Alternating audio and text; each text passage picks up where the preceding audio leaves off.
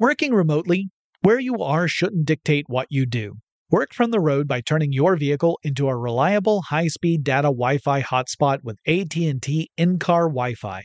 On the network that covers more roads than any other carrier, take your work on the road and A T and T will be there to keep you connected. Connect up to ten devices and stream conference calls, finish up that presentation, or answer last-minute emails.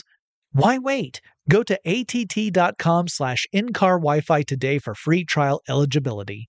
Based on independent third-party data, number of devices varies by manufacturer. Always pay careful attention to the road and don't drive distracted. Wi-Fi hotspot intended for passenger use only when vehicle is in operation. Compatible device and vehicle required. Running a business is no cakewalk, but with S A P Concur Solutions, you can be ready for anything. You can manage travel, expenses, and A P all on one platform that's packed with A I and best practices, and that delivers it all through an easy, clear, I can't believe how simple that is experience. So, while not much can be done about that guy who never fails to burn the microwave popcorn and stink up the entire office, with S A P Concur, you can easily handle almost anything else. Take control of your business finances today at concur dot com. That's C O N C U R dot com. There's a lot happening these days, but I have just the thing to get you up to speed on what matters without taking too much of your time. The Seven from the Washington Post is a podcast that gives you the seven most important and interesting stories, and we always try to save room for something fun. You get it all in about seven minutes or less. I'm Hannah Jewell. I'll get you caught up with The Seven every weekday. So follow The Seven right now. When you think about the future, what kind of technology do you envision? Whatever the future holds, artificial intelligence will undoubtedly be at the heart of it all. Join Graham Class as he hosts Season two of Technically Speaking, an Intel podcast, and hear from the minds transforming healthcare, retail, entertainment, personal computing, and more with the help of A I. Tune in every other Tuesday and explore the latest technology that's changing our world today and creating a more accessible tomorrow. Listen to Technically Speaking, an Intel podcast on the iHeartRadio app, Apple Podcasts, or wherever you get your podcasts. Get in touch with technology with Tech Stuff from how stuff works dot com. Hey there and welcome to Tech Stuff. I'm Jonathan Strickland and joining me in the studio today is Joe McCormick. Hey, Joe. Hey, Jonathan. How you doing? I'm doing great. How are you? I, I'm quite well, and Joe very graciously agreed to join me on this episode where we're going to update a topic that I covered with Ben Bolin back on November tenth, twenty fourteen. That episode came out called Hack That Auto. So this is Hack That Auto two point oh. So wait a minute. This was about the technology of like hatchets that you use to mutilate and destroy automobiles? People? No, just people named Otto. Oh, no. Like, like von Bismarck. That sounds horrible. Horribly violent. It was pretty violent. Ben is a Ben is just a ticking time bomb. Wait a minute. Hold on a second. I, I'm remembering that in the world of technology, yeah. hack means something different than what I do to wood. It does. It does. It generally means that you are, you know, hacking together something to accomplish a particular goal. And hacking can mean anything, right? Like it it, it doesn't necessarily the, the connotation we typically assigned to it is someone is trying to gain unauthorized access to something. Yeah. Which really is a subset of Cracking. hacking. Yeah, exactly. Hacking really could mean that you are building stuff, like you could be a maker. You're trying to create a device that does a very specific thing, and it may be to do it in a way that no one has done before. It may be to increase efficiency. Efficiency may be the furthest thing from your mind. It might just be to do something creatively. And in that previous episode of Hack That Auto, Ben and I covered lots of ways where you could use technology to alter a vehicle in order to make it do something that it was either not intended to do or that had been uh limitations that had been placed upon it at the manufacturing stage. Whoa, whoa. So you mean like you could overclock your car the same way you can overclock your C P U? Well, maybe not the same way, but getting a very similar response. Because there are governors and speed limiters on vehicles, right, where it is set so that the engine might be capable of producing enough power to get you to a speed above the quote-unquote top speed of your vehicle. But there are, are elements inside the vehicle that limit those speeds. Like you can't go beyond them because they, they essentially cut the power, so you're not going to be able to get more out of it.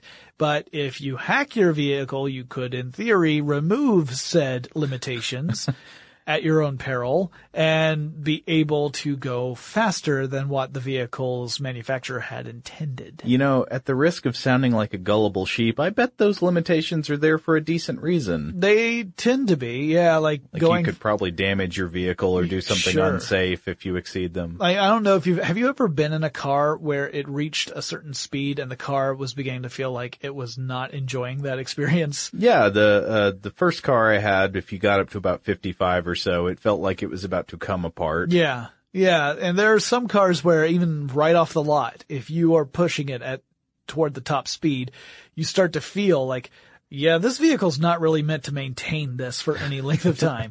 But there are people who want to have that full control of their vehicle, and they want to be able to do things with their vehicle that perhaps the manufacturer had put limitations on, and they will hack their, their cars. And this is made possible by... well, a couple things. If you have a car that's more than twenty years old, then you might be able to mechanically alter that vehicle, mm-hmm. right?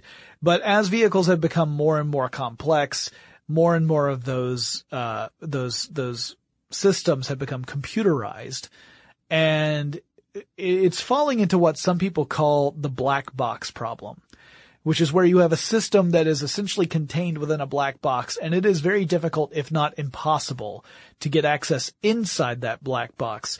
You can alter what happens once the what what whatever the output is of that system. You can alter that, and you can alter the arrangement of various black box systems. But if you don't have that special diagnostic computer, right, or any other means of tapping into it, then you're kind of stuck. And and the argument is that the technology is reaching a level of complexity where the tinker is becoming more and more rarefied. Like it's mm. it's harder to be a tinker in that world because things are getting so specialized and so advanced that it requires a good deal of specialization just to alter one thing, let alone all the other related systems. I feel like we talked about this in an early episode of the Forward Thinking podcast. This yeah. sounds very familiar. But, okay, so that's how you hack your own vehicle to uh, improve, or maybe not improve, but change it. Sure. But what about the more, uh, you know, the more popular sense of hacking these days, where you're talking about violating a su- supposedly secure system right. and making it work for you? So Ben and I talked about this as well, and, and overwhelmingly, the most prevalent version of that kind of hacking required physical access to the vehicle, mm-hmm. in that you would have a laptop that you would plug in with a an adapter to your com- your car's computer system. And with that laptop, you could alter things with the vehicle. In fact, you could even set it up so that you could have remote control of the vehicle through the laptop that's still physically attached to the car. Oh, wow. I wouldn't, I wouldn't really expect that with, I mean, I could see how that could be coming with autonomous cars, but I'm, so you could control like gas and brake and steering? You could certainly control things like brakes and steering. Uh, not necessarily acceleration, although you could do that too, uh, I assume, but you could certainly, uh, alter things like you could, you could make the brakes stop working. And in fact, there have been demonstrations where people have done that, where it was done in a safe way, to, but to, to show that like the anti-lock brake system would be disconnected so that hitting the brake would do nothing. And the car would continue on as if you hadn't hit the brake at all, which is kind of terrifying to think about. But there, there was a laptop computer sitting right there plugged into the dashboard. It was just that the, the commands, like, it, it, think of it this way. It's the same thing as if someone were sitting in the passenger seat, sending the commands from the laptop directly to your car's computer, only you have removed the need for a person to be sitting there because you have a remote system sending the commands to the laptop, which then send the commands to the car computer. Well, if you're going to do that, you might as well just say, well, somebody sitting in the passenger seat could reach over and grab the steering wheel. Right. And that was the point, right? That was the point that a lot of the car manufacturers were making, that a lot of security experts were making. They said, these examples require somebody to have physical access to your vehicle in order for them to make these alterations. And therefore, it's not necessarily something to go out and panic over. Yeah, so that doesn't really bother me. What would really bother me, and, and a quick digression, I think you and I are both on the record as being pretty pro-autonomous vehicle. Oh, right? I am one hundred, like, yeah. It would be harder for me to be more pro-autonomous vehicle. I, I am also very pro-autonomous vehicle, despite all these concerns. And one of these concerns is, what if somebody could wirelessly hack an autonomous right. vehicle? And that seems like, I mean, hopefully the industry will take all the proper steps to prevent that from happening, but autonomous vehicles do need to be able to communicate with each other. So it seems like they may possibly have some wireless-based vulnerabilities. And there are cars out there right now that have wireless vulnerabilities. And we'll talk more about specifics in a little bit. So you are absolutely right that autonomous cars will have these, because we have cars right now that have these these wireless vulnerabilities from, from various systems. Uh, there have been examples of people using the entertainment systems within certain cars to hack into the rest of the vehicle. Now, you would think that these should be networks within a car that are completely separate, that don't have anything to do with one another. But there are times where, either because the design is simpler or because of well-intentioned reasons, the they are coupled more closely. Like, imagine that you have a, an entertainment system that is wired in such a way where the volume of the system will automatically adjust based upon your acceleration. So if you accelerate more, the volume goes up because it figures, hey, now it's going to be a noisier environment, so I need to balance out by becoming louder so that the person can continue to have the same experience listening to whatever they're listening to, whether they're going slowly or quickly. Well, that means that there needs to be some data coming from the drive system of the vehicle. And it may just be data, and it may just flow one way, which would be the best way to implement that. Right. But it may mean that these systems are more connected than you had first imagined. So as we get into more Wi-Fi-based entertainment systems, that is a potential point of vulnerability for vehicles. Yeah, and a thing that just occurs to me is that hopefully anybody who made these would sort of have Uh, entertainment systems running on what's essentially a different computer than right. the computer that controls the engine. Otherwise, it seems like it could be vulnerable to the kind of buffer overflow attack or something, sure. where you, uh, you, you, you have some kind of, like, you max out the memory on something, and then you start, and then once you've maxed out that area, it overflows into a place where you can just execute some code. Right. Yeah, that's a good example. I mean, that, that is certainly something that, that needs to be thought about when designing these systems. And to make this more complicated, uh, we have things like, you know, the wireless entry systems, which can be spoofed, although it's not easy to do so. Mm-hmm. So wireless, obviously that's when you've got, you know, your little key fob and you push a button and it unlocks the door so you can get into your car. Uh, those work on little radio signals. Mm-hmm. And it is possible to, uh, broadcast radio signals at a car and activate its unlocking mechanism. It's not easy. And the reason it's not easy is that you need to know generally what frequency this thing is broadcasting over. So it may require you to be in the presence of the key fob being used in order to pick up on this frequency. You really need to know probably the beginning of the code, which, again, you can sometimes glean by listening in, essentially, on that key fob. Um, and then you have to brute force attack, because the way key fobs work is it works with a rolling algorithm. So every time you press that button, it changes the code. So the code, but it's, it's changed based upon an algorithm. So it's based upon specific rules. It's not random, because if it were random, no car would ever know when its key was being used, right? But it, but that means that if you are using a, a remote attack to try and get access to a vehicle, then you have to do a brute force. So this can take minutes up to hours, depending upon, uh, the, the system. And uh, depending upon your luck, based upon where you're starting from the code. And uh, also, it means that um, if you have a keyless entry and you go to your car and you try and use it, and someone has remotely accessed your vehicle, one of the only ways you might be able to tell, assuming that your vehicle's still there, is that is that it takes a couple of presses before anything works, because it'll take a while for the, the code on your key fob to match up with the code that's in the car. Hmm. So, in other words, if you press it and you're like, oh, nothing's happening, and you press it a couple more times, then it it'll synchronize up again, and then you can have access. Uh, this is something that has been done already. Security experts have shown.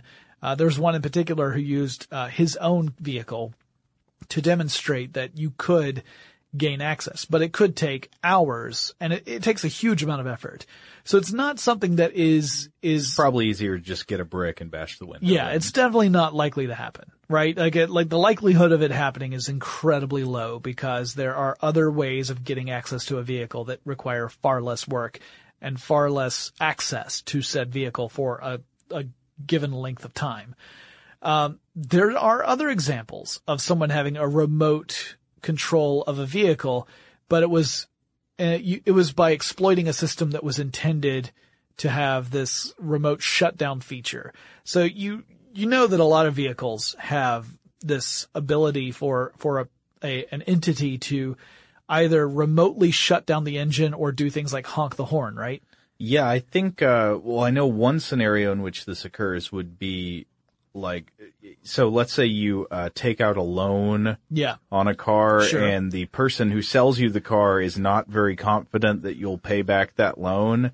They can put equipment on the car that prevents it from starting up, right? So they can say, this person isn't paying on their financing. We need to shut down the car's ability to run. Yeah, it's essentially a remote kill switch, and yeah. your car will not start at that point. And Uh, yeah, it now, can be. Hopefully they wouldn't be able to turn off the engine while you're driving. no, uh, I don't think that's, that's a possibility, but they could certainly do it, you know, so that the next time you try to start up your car, it doesn't work. Yeah. And, uh, it can be used in that case where someone's not keeping up with their payments. It can also be used in the case of a stolen car. Yeah. So if your car is stolen, you report it to the police.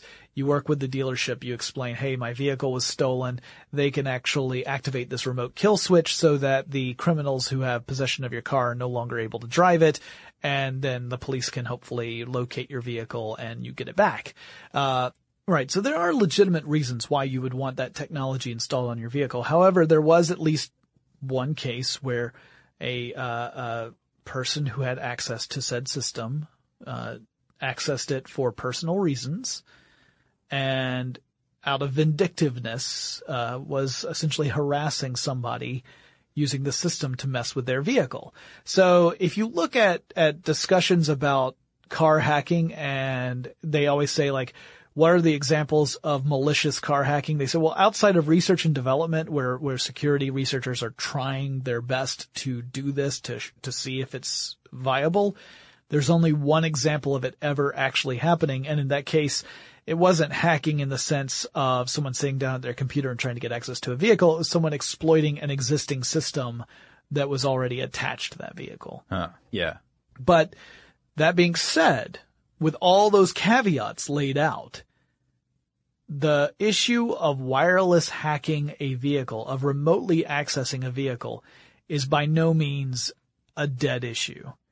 It is something that is continuously brought up, and Uh, as of the time that we're recording this podcast, which is in May of twenty fifteen, there's uh, increasing interest in this because of a pair of researchers and what they claim they are able to do and what they will show off at uh, the Black Hat conference in August. What is that? Well, first I should explain what the Black Hat conference is. So it's a, um, It's essentially a, it's a hacker convention. It's all about discussing security vulnerabilities and, uh, the ways to exploit them. Now, in, in hacker circles, you have white hats and black hats, and sometimes you can argue gray hats. White hat hackers are people who are looking for security vulnerabilities with the intent to have those security vulnerabilities patched so that they are no longer vulnerable. Uh, black hat hackers, uh, tend to be the the folks who find security vulnerabilities in order to exploit them. Right. Whether that is to exploit them directly or to exploit them by selling that information to other interested parties. Yeah. And whether they're doing it for cash or for leverage over somebody or just for fun. Yeah, just to build their own reputation as opposed to, you know, a genuine desire to help other folks. So even though it's called the Black Hat Conference, it doesn't necessarily mean that these are all people who are gathering around trying to figure out how to control the world through their laptops. Often it's actual discussions about these are serious concerns that we need to address in order to make sure that they don't become huge problems, go beyond concern to an enormous problem. So the, the, uh, researchers we're talking about, uh, actually I think Ben and I mentioned them too, Charlie Miller and Chris Valasek. Uh, they're two security experts who had talked about hacking cars previously. They had, uh, shown in two thousand thirteen and two thousand fourteen various ways to hack vehicles. Uh, and now they are talking that in the two thousand fifteen conference in August, they will reveal a way of remotely gaining access to a vehicle. It does not require you to plug a laptop into a computer. They say that you could do this with an unmodified vehicle as soon as it rolls off the dealership. Scary. Very do, scary. Do you believe them?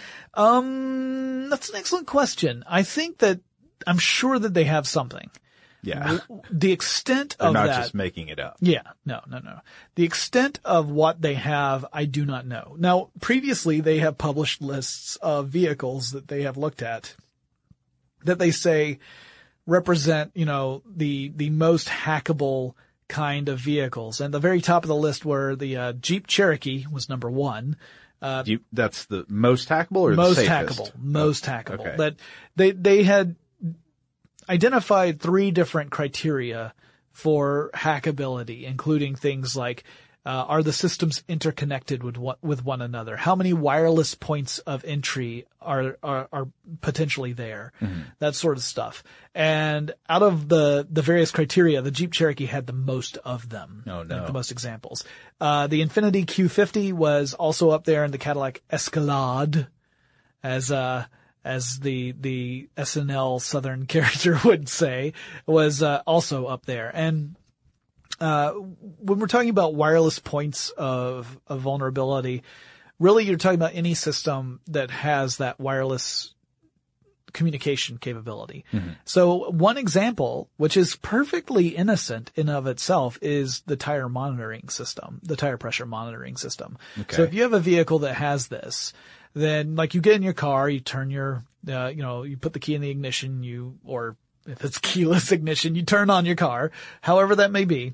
And there might be an indicator on your dashboard that tells you, you know, if your tires are overinflated, underinflated, what the, you know, how the pressure is. Uh, which is kind of cool. You're like, oh, awesome. I don't need to get out of my vehicle, you know, pull over to a gas station or whatever and get the air pressure gauge out and see how it's doing. It's telling me right here. Um, which is useful, but it's doing so with wireless sensors that communicate back to the the computer system that is governing all the other systems in the car. Yeah, I can see why you wouldn't want wires going to the tires. Yeah, yeah, no, it would it would be problematic, right? So the the wireless system is likely communicating with the what is called the Controller Area Network Bus, or CAN bus, which is uh kind of like the the traffic controller of all the different systems that mm-hmm. feed information into the car's computer. The master control program. Yeah. If not the master control program, it's got to be like the master control program's uh executive assistant, right? So but, S A R C. Yeah, it yeah. is S A R C. I need exactly. that. Yeah. It's uh it's good old David. Uh not yeah, S A R C controlling this. So yeah, exactly. It's it's this this traffic controller that sends the information to the computer. Uh well, you know, that's a potential point of vulnerability. And there have been examples of uh being able to track a vehicle based upon tracking the unique monitoring uh frequency for that that tire uh pressure system. So you could potentially track where a vehicle has gone by keeping note of this particular uh this particular wireless communication system. Mm. If you could, can you get access to more critical systems like braking or steering through that? That remains to be seen. So Miller and uh and Valasek have said that they have found some interesting stuff through their experiments. Um, they haven't had this discussion, so we can't say exactly what they revealed, but they have said that, uh, or at least the Black Hat website says, that the presentation will uh, include starting with remote exploitation. We will show how to pivot through different pieces of the vehicle's hardware in order to be able to send messages on the CAN bus to critical electronic control units, E C Us. We will conclude by showing several CAN messages that affect physical systems of the vehicle. So that that's pretty vague, right? It doesn't specifically say that it could do something like brake the car, as in B R A K E the car, like apply the brakes. It doesn't say that on, uh, you know, explicitly. So maybe their methodology will be limited.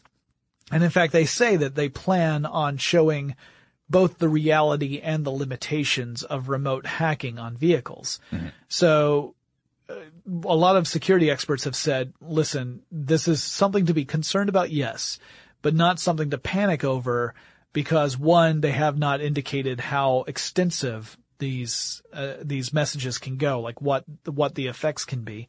Two, they haven't discussed their methodology of coming up with the abil- the way of doing it, or if whether or not they plan on sharing in detail how it's done.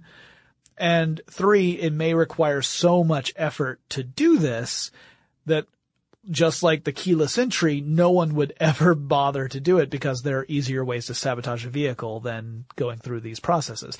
But showing that it's possible means that further, like the, the future generations of vehicles could be built and designed to counteract this sort of stuff from the, from the get-go, so that it doesn't become a, a tempting enough target to make further investigation into that, that line of attack, right? Like if you, if you find a vulnerability and you find a really hard way that you can exploit that vulnerability, that might lead to other people saying, maybe I can find an easier way to exploit that same vulnerability. As long as that vulnerability exists, then it's a, it's a target. And if we ever get to a point where it's easier to attack the target than other methods of messing with a vehicle, then you're in trouble. Yeah. So the hope is that these systems, one, could be addressed by updating firmware on existing vehicles, and two, could be prevented in future vehicle design. Uh, that being said, of course, we still don't know what they're gonna say yet. Yeah. it, it may, it may be that this is all, uh, uh, you know, largely, you know, the speculation that we're having is largely harmless. That could be, that's best case scenario. Yeah. Worst case would be, yeah, we figured out that we could, with a laptop and a wireless transmitter, we can make your car do whatever we want it to do. That would be bad. Well, I would say actually the best case scenario would be that, um, that they actually do turn up whatever are the most critical vulnerabilities that exist, and that leads manufacturers to take better steps to protect their cars. Yeah, assuming that there are, in fact, critical vulnerabilities, that is the best-case scenario. Yeah. The, the true best-case scenario is to discover there are no critical vulnerabilities. Well, sure. But the likelihood of that, I mean, if someone's really determined to get access to a system, there hasn't been a system made that is crack-proof. You know, eventually, given enough time, resources, and willpower, any system that has been made can, can will eventually be be breached. Speak for yourself. I'm behind seven proxies. uh, I I tracked him all the all the way to a pub in Ireland. It turned out he was at least three more hops away.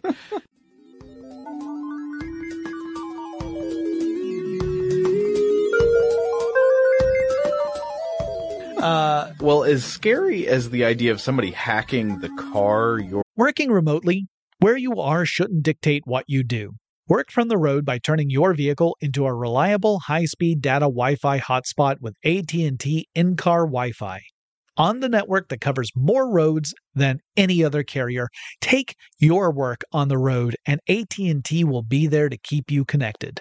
Connect up to ten devices and stream conference calls, finish up that presentation, or answer last-minute emails. Why wait? Go to att.com slash in-car Wi-Fi today for free trial eligibility. Based on independent third-party data, number of devices varies by manufacturer. Always pay careful attention to the road and don't drive distracted. Wi-Fi hotspot intended for passenger use only when vehicle is in operation. Compatible device and vehicle required. Running a business is no cakewalk. There is a ton to keep track of. Employees to keep happy, spending to control, travel to plan, and on top of it all, nobody knows exactly what the future holds.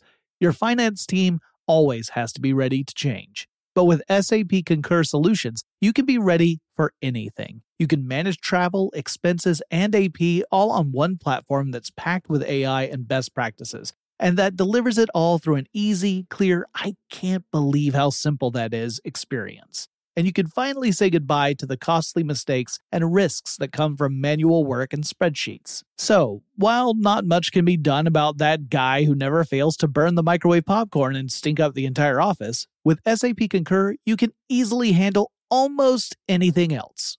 Take control of your business finances today at concur dot com. That's C O N C U R dot com. Hey, this is Christina Quinn. I'm the host of Try This, the Washington Post's new series of audio courses. The idea behind Try This is to become better functioning humans without having to comb the internet for countless hours. In our first course, we learned how to sleep better. Now, we're going to learn how to make our friendships stronger. I'll offer expert tips that are doable, and I'll keep it short. So let's do this. Class is in session. Find Try This from the Washington Post wherever you listen. Xfinity has free premium networks for everyone this month, no matter what kind of entertainment you love. Addicted to true crime? Catch killer cases and more spine-tingling shows on A and E Crime Central. Crave adventure? Explore Asian action movies on Hayah. Searching for something extreme? Check out skating, snowboarding, and more on Fuel T V Plus, the global home of action sports. And find crowd-pleasing bops on iHeartRadio's Hit Nation playlist. There's new free shows and movies to love every week. Say free this week in your Xfinity voice remote. Driving is yeah. About the only thing I could imagine scarier than that is somebody hacking the airplane you're riding in. Yeah, that would that is a a sobering thought, right? Now, of course, we would hope that nothing like that is possible, that airplanes are designed to be as secure as possible and that they don't really have any vulnerabilities that you could exploit. Like uh, like these, you know, tire pressure gauges or anything like that. Mm-hmm. We would hope.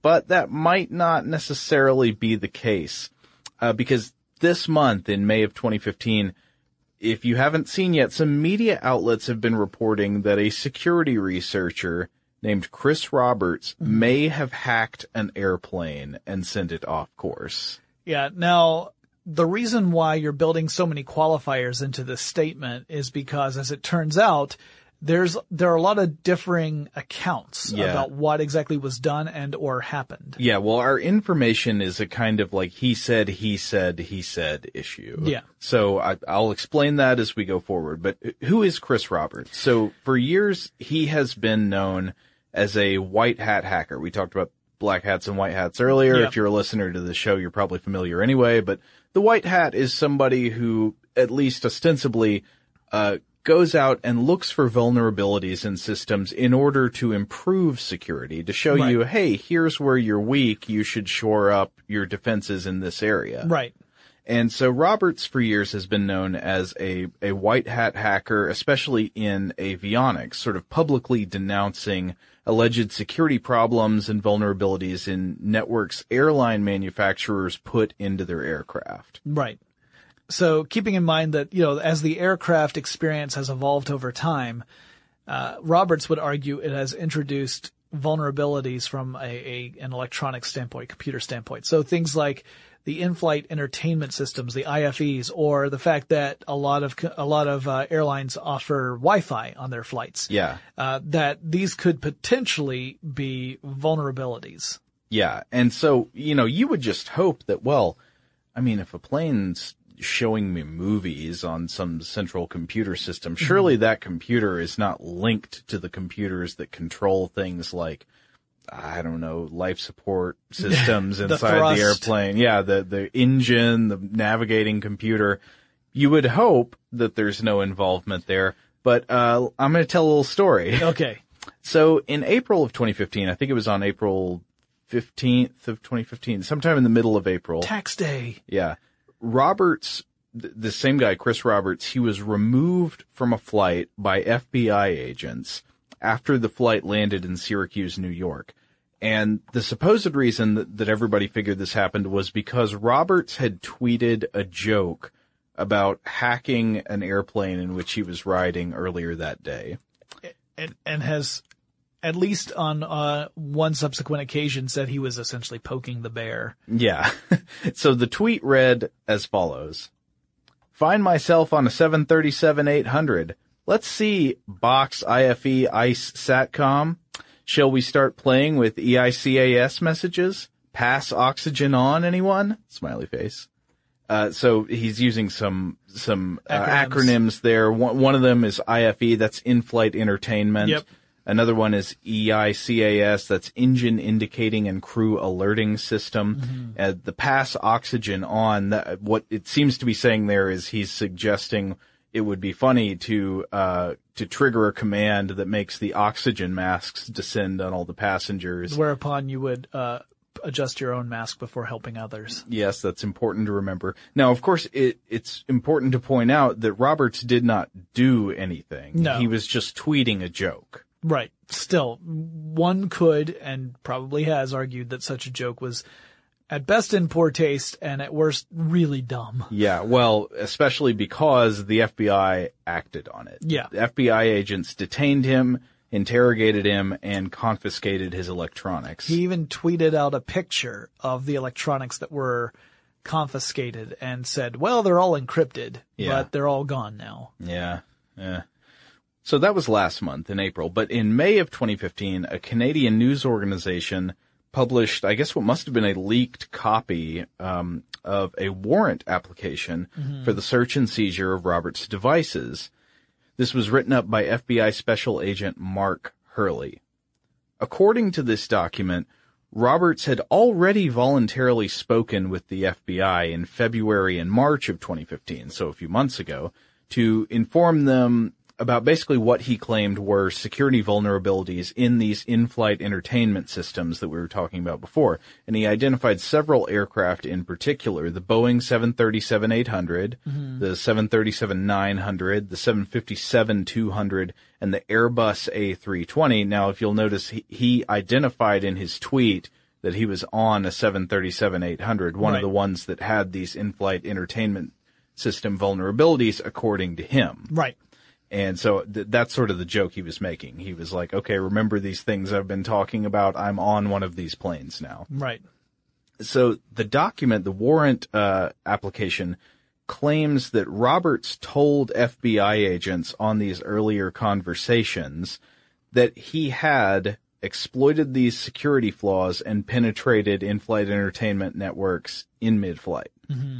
Uh, so he claims between twenty eleven and twenty fourteen, he penetrated I F E systems fifteen to twenty times, and he said he gained access to these I F E systems by physically plugging in. I thought this was interesting. So yeah. he said he physically plugged in uh, via a modified Cat six Ethernet cable into the seat electronics box, or S E B, and these are found under the seats in some airplanes. So you can imagine his process. Basically what he said he did is he reach under the seat in front of him and sort of wiggle this box and squeeze it until the cover comes off. Which is quite the feat, because many of these are uh, affixed by screws. Yeah. so, yeah who knows? I, I, we'll, we'll go into we'll go into potential objections to this story. Yeah, in a yeah. minute. Oh yeah, yeah. Uh, so I've never tried to get into a seat electronic box myself. Neither uh, have I, airlines. Uh, Nor will I, and nor should you, because it's not a good thing to try to mess with. But what he said is he got the cover off and he'd plug in. Mm-hmm. It's kind of strange that nobody ever seemed to like notice him doing this. It's one and of the objections it. to the story. Yeah. yeah but uh so and again, just to reiterate, this is what the warrant application claims he told the F B I earlier right. this year. So right. it's several levels of hearsay. Right. Um but yeah. They said he, so he said he would plug in with this Cat six Ethernet cable, and that would give him access to the plane's I F E system, the in-flight entertainment one. And then, and I'm going to read just a direct quote from the warrant application in this next part, it claims that uh, Roberts told them he, quote, connected to other systems on the airplane network after he exploited slash gained access to or, quote, hacked the I F E system. He stated that he then overwrote code on the airplane's thrust management computer while aboard a flight. He stated that he successfully commanded the system he had accessed to issue the C L B or climb command. He stated that he thereby caused one of the airplane engines to climb, resulting in a lateral or sideways movement of the plane during one of these flights. He also stated that he used Vortex software after compromising slash exploiting or, quote, hacking the airplane's networks. He used the software to monitor traffic from the cockpit system. And if true, this is fascinating. The warrant application claims Roberts said he used default I Ds and passwords to compromise the network. That was a facepalm there. Uh, if that's true, people, change your passwords. Well, I mean, he, okay.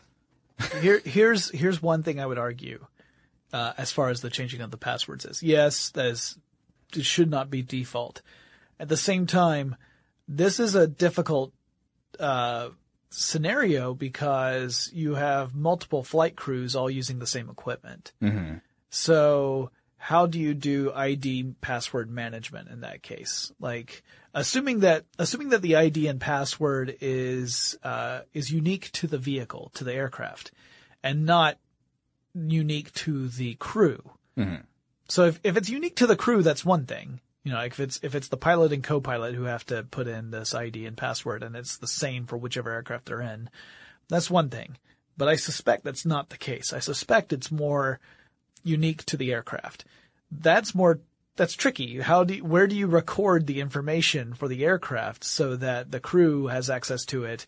Um, I mean, I don't know. I, I don't honestly, know, but you can do better than default I D and password. Oh, I'm sure. I'm sure. And I, I don't know the answer to this question. And I, I mean, I, I would hesitate to ask because I don't think I don't need to know. As long as I know that they are practicing good security measures, as long as they're not doing the default I D and password, mm-hmm. uh, then whatever, you know, I'm yeah. happy.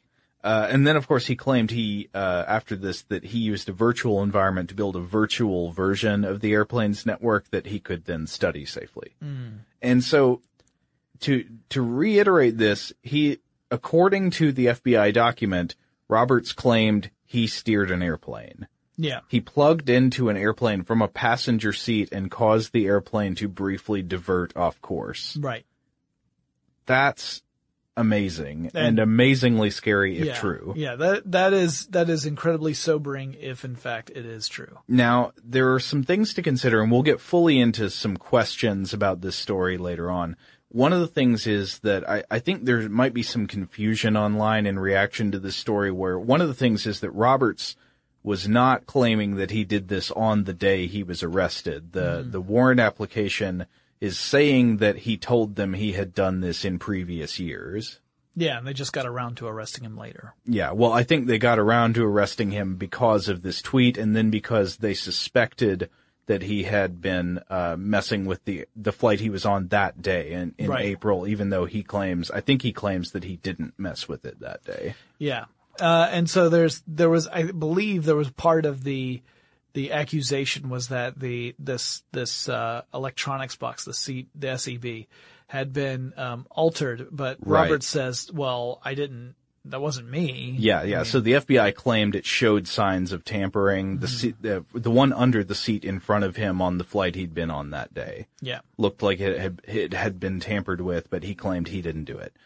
And so I don't know what to say about that, except that uh, another interesting question that comes out of this is about the nature of white hat hacking. Right. So, like, if you take this story at face value and just say, mm-hmm. let's assume it's true, and you are a white hat hacker who is aware of a very dangerous, very scary security vulnerability. Whether it's in a vehicle or a piece of software on the internet infrastructure, whatever it may yeah, be. Something that, that could really endanger a lot of people. And you're aware of how to exploit it, and you know that other people could exploit it, and you've been trying to warn people about it. But getting nowhere. But but it's not getting fixed. What do you do? And so I know a lot of people would look at what he did here, uh, if he in fact did do it, and they would say, that's, that's so reckless. How could you gamble with the lives of all the people on that plane just mm-hmm. to sort of like prove something for a little research project? Right. Uh, on the other hand, I think, you know, you could argue that, well, you know, he didn't tell it to like crash into the ground. He, you know, maybe executed something that it would have seemed to him to be an innocuous test. Mm-hmm. I don't know. Again, we have to say again, this is all sort of hypothetical because we don't know what really happened. Yeah, we don't know the real story. Yeah, so a lot of this depends upon what really happened. Yeah. Right? So I think anything that would that results in the the diverting at all from a flight plan is incredibly reckless. Yeah. Even if even if it's to demonstrate, hey, you really need to pay attention to me. These vulnerabilities exist. Uh, I think that's uh, It, taking taking that approach where you are potentially putting the lives of everyone on board that flight, not just yourself. I mean, if it were just yourself and you were just proving it, then that's one thing. But you are taking you're taking it's an incredible amount of of uh, um, bravado to say, I'm going to put the lives of every single person on this plane in danger. I am potentially going to Uh, to to eliminate the lives of everyone here and forever alter the lives of all of their loved ones. Mm-hmm. Like that, not to mention potentially the lives of people on the ground as well. I mean, it's yeah. just incredible. Yeah, I totally agree. But then on the other hand, you could also make the argument, like, with this security vulnerability in place and them not doing anything to fix it, That that, that, that, that their is, lives is are already well. in danger, well, and you're trying to get something done. The the best I could say is that there has to be some means of getting that message across without physically altering the pathway of the aircraft. Like, you could send a message some other way, or you could document what you are doing and send that documentation on and say, look, this is exactly how it works. If I can do it, then potentially other people can do it. And that's why you need to address this security vulnerability. I think, uh, I think there are other ways that would have gotten just as much attention from an official standpoint without potentially harming people, assuming that the story that we hear in the affidavit is in fact what happened. Yeah. And so now we really do need to get to that point. Yeah. What really happened? Be- because I, there are people who have raised serious concerns about the version of this story that's come out, and it's it's hard to identify if if it's not true where the fault lies. Was there a problem with the F B I's retelling of right. uh, of Roberts' supposed story? Did Roberts mislead the F B I? Did the F B I not understand what he was telling them, or did or were they misleading in their report? But there are places along the line where we could have gotten the wrong story from this document. Right. Working remotely, where you are shouldn't dictate what you do. Work from the road by turning your vehicle into a reliable high-speed data Wi-Fi hotspot with A T and T in-car Wi-Fi. On the network that covers more roads than any other carrier, take your work on the road and A T and T will be there to keep you connected. Connect up to ten devices and stream conference calls, finish up that presentation, or answer last-minute emails. Why wait? Go to att.com slash in-car Wi-Fi today for free trial eligibility. Based on independent third-party data, number of devices varies by manufacturer. Always pay careful attention to the road and don't drive distracted. Wi-Fi hotspot intended for passenger use only when vehicle is in operation. Compatible device and vehicle required. Running a business is no cakewalk. There is a ton to keep track of. Employees to keep happy, spending to control, travel to plan, and on top of it all, nobody knows exactly what the future holds. Your finance team always has to be ready to change. But with S A P Concur Solutions, you can be ready for anything. You can manage travel, expenses, and A P all on one platform that's packed with A I and best practices, and that delivers it all through an easy, clear, I can't believe how simple that is experience. And you can finally say goodbye to the costly mistakes and risks that come from manual work and spreadsheets. So, while not much can be done about that guy who never fails to burn the microwave popcorn and stink up the entire office, with S A P Concur, you can easily handle almost anything else. Take control of your business finances today at concur dot com. That's C O N C U R dot com.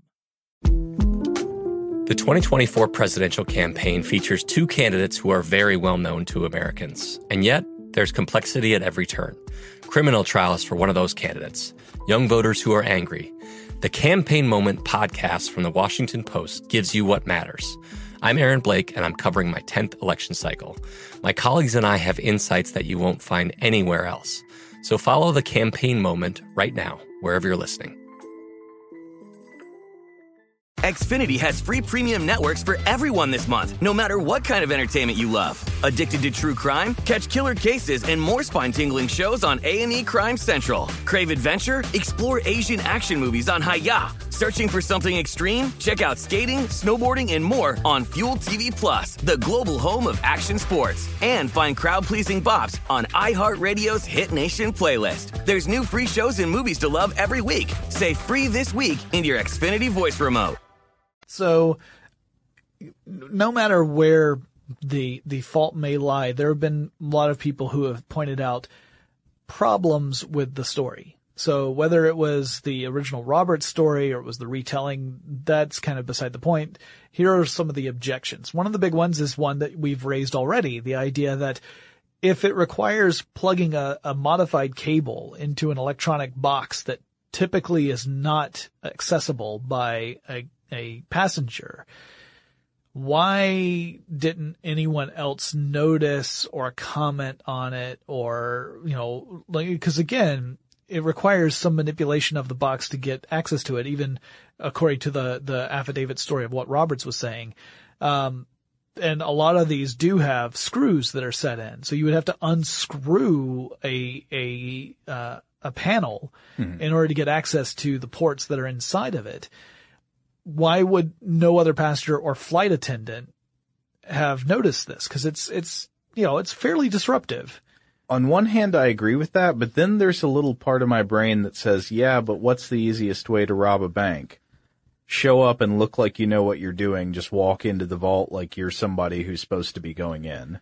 Yeah, I, maybe. I mean, there, I mean there, there's a certain thing to be said for if you just don't act like you're doing anything shady, but you've got this sort of like aura of, yeah, this is what I normally do. People just don't really question it. They're like, okay, I assume he knows what he's doing. Well, and, and I suppose if, if someone sitting next to that person just assumes that what they're doing is plugging in a device to charge, because some, a lot of aircraft now have, you know, outlets for that sort of thing. Mm-hmm. Maybe that's the assumption. I still think that flight attendants would find it interesting, but maybe, but let's, let's, all right, let's go ahead and say that that's one of the, the objections. But the other one is that you have to, you know, this, this also assumes that the I F E is in fact an interconnected network with the same computers that control the flight controls. Yeah. And not two separate networks that have limited or no connectivity. Right. So this is the objection that I really hope is correct. Right. And the, the objection is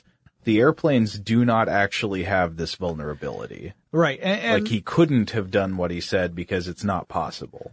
Yeah. It, now, there are some connections that have to be there for most of these I F E systems because uh if you've ever been on one where you have the Track My Flight, then obviously the Track My Flight uh app, or whatever you want to call it in the entertainment system, that feature is gaining some information from various systems aboard the aircraft. Uh, you know, things like altitude and airspeed and the temperature outside, all this kind of stuff. Um, how how far are you from your point of origin? How far are you from your destination? But all that being said, that could totally be connected to computer systems that have no other connection to anything else, right? Like it, there are a lot of redundant systems aboard aircraft for very good reason. You want there to be redundancy for safety. So, it, and it could also be that the information that's coming across is, again, traveling in a very specific one-way path that there's no way to go upstream of that information. Mm-hmm. Um, and that would make the most sense. Uh, in fact, Boeing says the connections are limited and offer no access to flight controls through the I F E. Uh, and that means that you wouldn't be able to get access to this thrust management control using the I F E. It would be impossible. So, you know, you might be able to hack the I F E and get access to it and maybe require everyone to watch Biodome, but you wouldn't necessarily be able that to. That would be truly, truly it, terrible. Awful. It'd be awful, yeah. But not as awful as having someone alter the flight pa- yes. plan.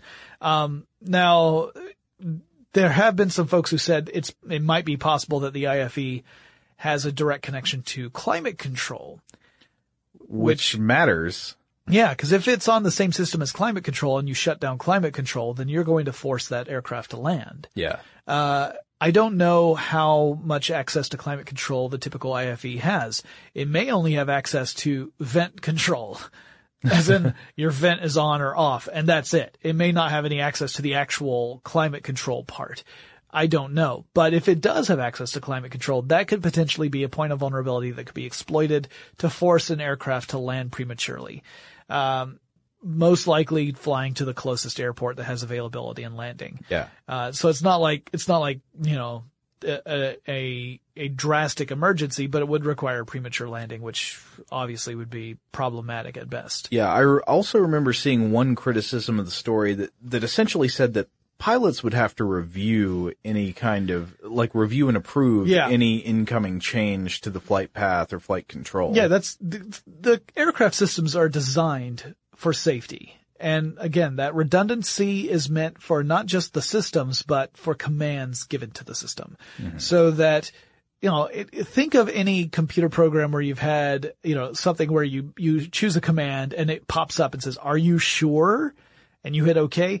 Multiply that by a hundred, and that's what we're talking about with aircraft systems, for good reason, that, that, you know, you are meant to review and approve these things so that anything that would affect a key element of the aircraft's operation would require approval, review and approval, and not just a, a command op, uh, issued by a computer. So that's another objection. Uh, there's also uh, Mashable has an article on this.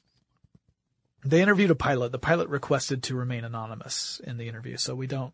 I trust that it's really a pilot. I do too. So the pilot said that Roberts' claims, according to what the F B I said at any rate, were false because the systems he had claimed to access didn't exist aboard the type of aircraft he was on. Now, granted, this might have just been... been uh, uh, limited to the seven thirty-seven eight hundred mm-hmm. story, and it could be that it was a different aircraft that he claimed he had gained access to. But he the the pilot says, if Roberts is saying he was on a seven thirty-seven eight hundred when he did this, it's impossible because the system he claims to have taken advantage of can't do that. He also points out the, the I C A S system you were talking about earlier. Mm-hmm. Says that, that just displays messages. It doesn't have any control over the aircraft at all. All mm-hmm. it does is tell you stuff. It, it's a readout, essentially. Uh, And so it'd the, be like trying to compromise a computer by issuing print commands. Yeah. Yeah. You might be able to print some naughty words out, but it's not, it's not affecting any other part of the computer. Mm-hmm. Uh, and then he also pointed out that the I F E and cockpit systems had no point of commonality except for the fact that they both drew power from the same power source. But that's it. They didn't have any crossover. There was no connectivity between the two. So it, it is entirely possible that the, this is a big fuss over, over largely nothing. Yeah. Um, but well, I mean. Well, I certainly hope so. Yeah. But yeah, I also too. hope, no matter what the, the true facts of this case were, I hope this is at least encouraging airline manufacturers and the people who design their, their hardware and software to reexamine the security of their aircraft. Right. Yeah. And really put it through vigorous testing. And I don't mean to suggest that they don't already do that. Sure. I, I imagine that these companies, I mean, obviously they have a vested interest in making sure those, those uh, systems are tested vigorously with lots of different attempts at intrusion. The various scenarios have to be run about how likely or possible is this, because uh, I mean, it's, it's, a, it's life and death, and a company has to be able to rely upon Uh, having the reputation of being responsible for something as important and potentially as dangerous as air travel. Um, so I, I, I'm fairly confident that, that the, the security vulnerabilities are very seriously looked at in the, these cases. Uh, whether the Roberts case is as extreme as has been indicated in that affidavit, I don't know. I mean, it, if that is a possibility, then that certainly warrants a re-examination of how these network systems are laid out within an aircraft. Now, let me do, let me tell you something. This is background on Jonathan. Way before I worked for How Stuff Works, years before I had worked for, uh, you know, I worked for a couple of consulting firms. This is before that. This is way back when I was looking for my first job. I landed some contract work with an airline, and my job was to transcribe uh audio files that were detailing the various systems aboard aircraft into text files so that there'd be a text copy of these audio files. 'Cause they, as far as I know, they didn't have the manuals or the hard copy anywhere. So it was my job to transcribe hours of technical documentation about these aircraft, which included things like how the cables were laid out in the systems. And it was fascinating to learn at the time. Uh, it was nothing, you know, that was exploitable or anything like that. It was just interesting. But it really displayed to me the care that goes into designing these systems to make certain that this redundancy is there. Mm-hmm. And it actually, it really reassured me quite a bit while I was doing this. Like it, it removes some of the, the mystery behind aircraft and also displayed exactly how incredibly, um, detail oriented these designers had to be, which, you know, makes sense. If you think about it for more than a second, you realize, oh, of course they have to be. But it really drove that home. So I was very thankful to actually have that experience.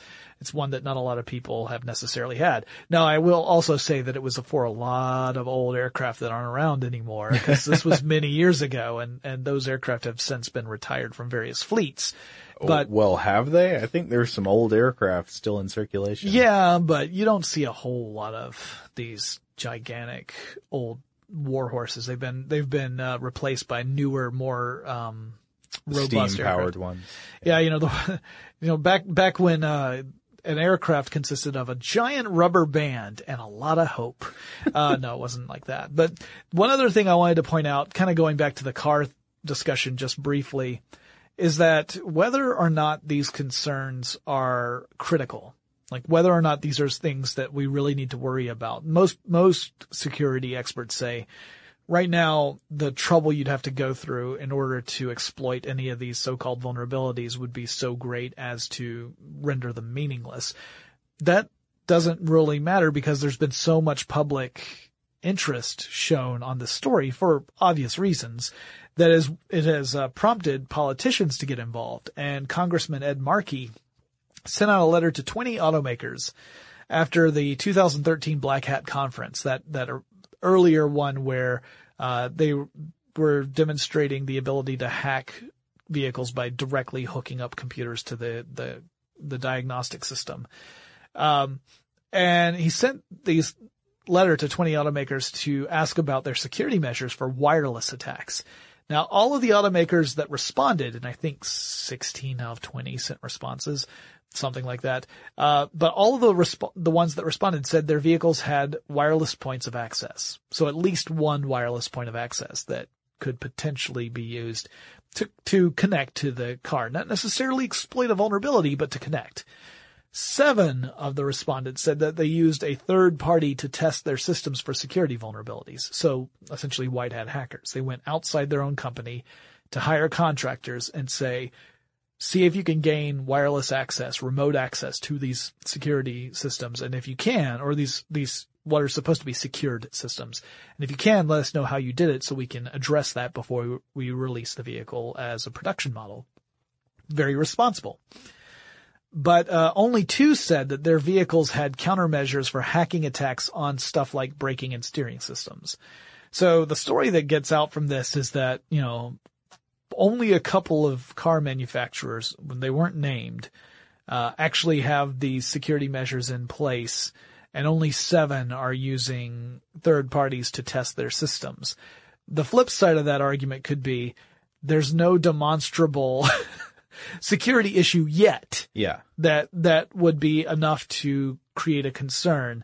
However, it is good to be aware of it and to perhaps start building in these kind of safety features moving forward, knowing that it's not like the world's going to get less connected, right? We're going to continue to see that trend go. So we need to be certain that we're doing so in a responsible way and a safe way.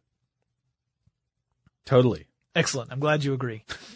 So yeah, this was, this was a fun kind of thing to look at. And I mean, ultimately I would always argue, apply critical thinking to the situation. Don't react with, uh, your initial emotional reaction. I mean, anyone who sees anything like this, I'm sure the first emotional reaction is a fear, a feeling of unease, if not fear, right? Because I mean, when you are behind the wheel of your car, you know, you want to be in control. You don't, you, the thought of someone else potentially gaining control of a situation that you felt you were in control of is, that's scary.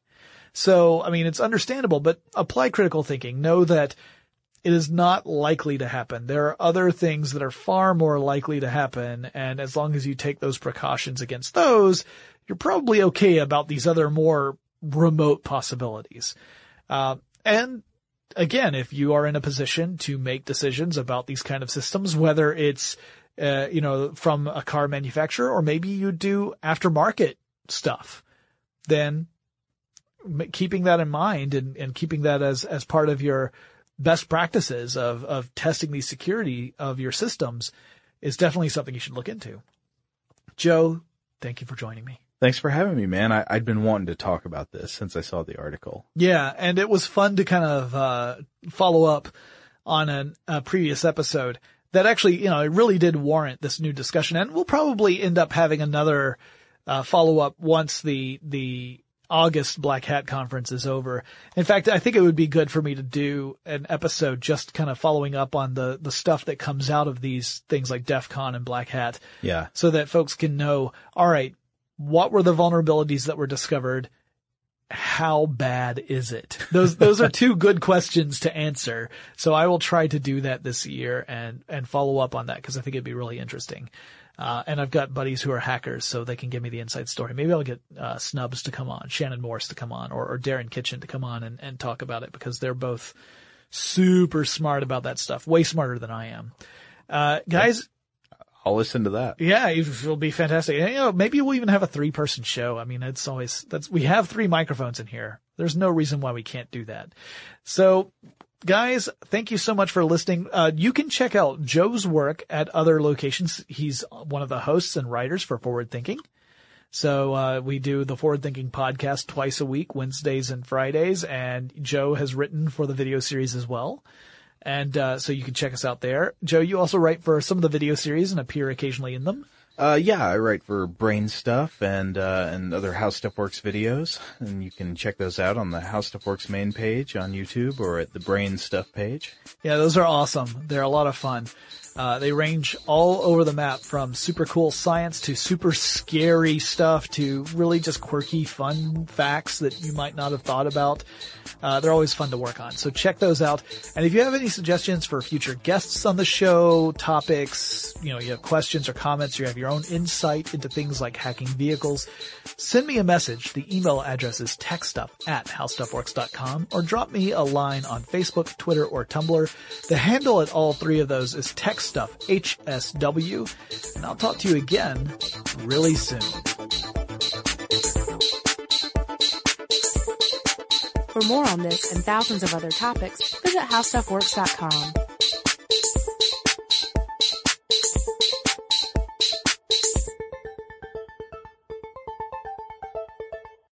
Running a business is no cakewalk, but with S A P Concur Solutions, you can be ready for anything. You can manage travel, expenses, and A P all on one platform that's packed with A I and best practices, and that delivers it all through an easy, clear, I can't believe how simple that is experience. So, while not much can be done about that guy who never fails to burn the microwave popcorn and stink up the entire office, with S A P Concur, you can easily handle almost anything else. Take control of your business finances today at concur dot com. That's C O N C U R dot com. I'm Katya Adler, host of The Global Story. Over the last twenty-five years, I've covered conflicts in the Middle East, political and economic crises in Europe, drug cartels in Mexico. Now I'm covering the stories behind the news all over the world in conversation with those who break it. Join me Monday to Friday to find out what's happening, why, and what it all means. Follow The Global Story from the B B C wherever you listen to podcasts. Xfinity has free premium networks for everyone this month, no matter what kind of entertainment you love. Addicted to true crime? Catch killer cases and more spine-tingling shows on A and E Crime Central. Crave adventure? Explore Asian action movies on Hayah. Searching for something extreme? Check out skating, snowboarding, and more on Fuel T V Plus, the global home of action sports. And find crowd-pleasing bops on iHeartRadio's Hit Nation playlist. There's new free shows and movies to love every week. Say free this week in your Xfinity voice remote.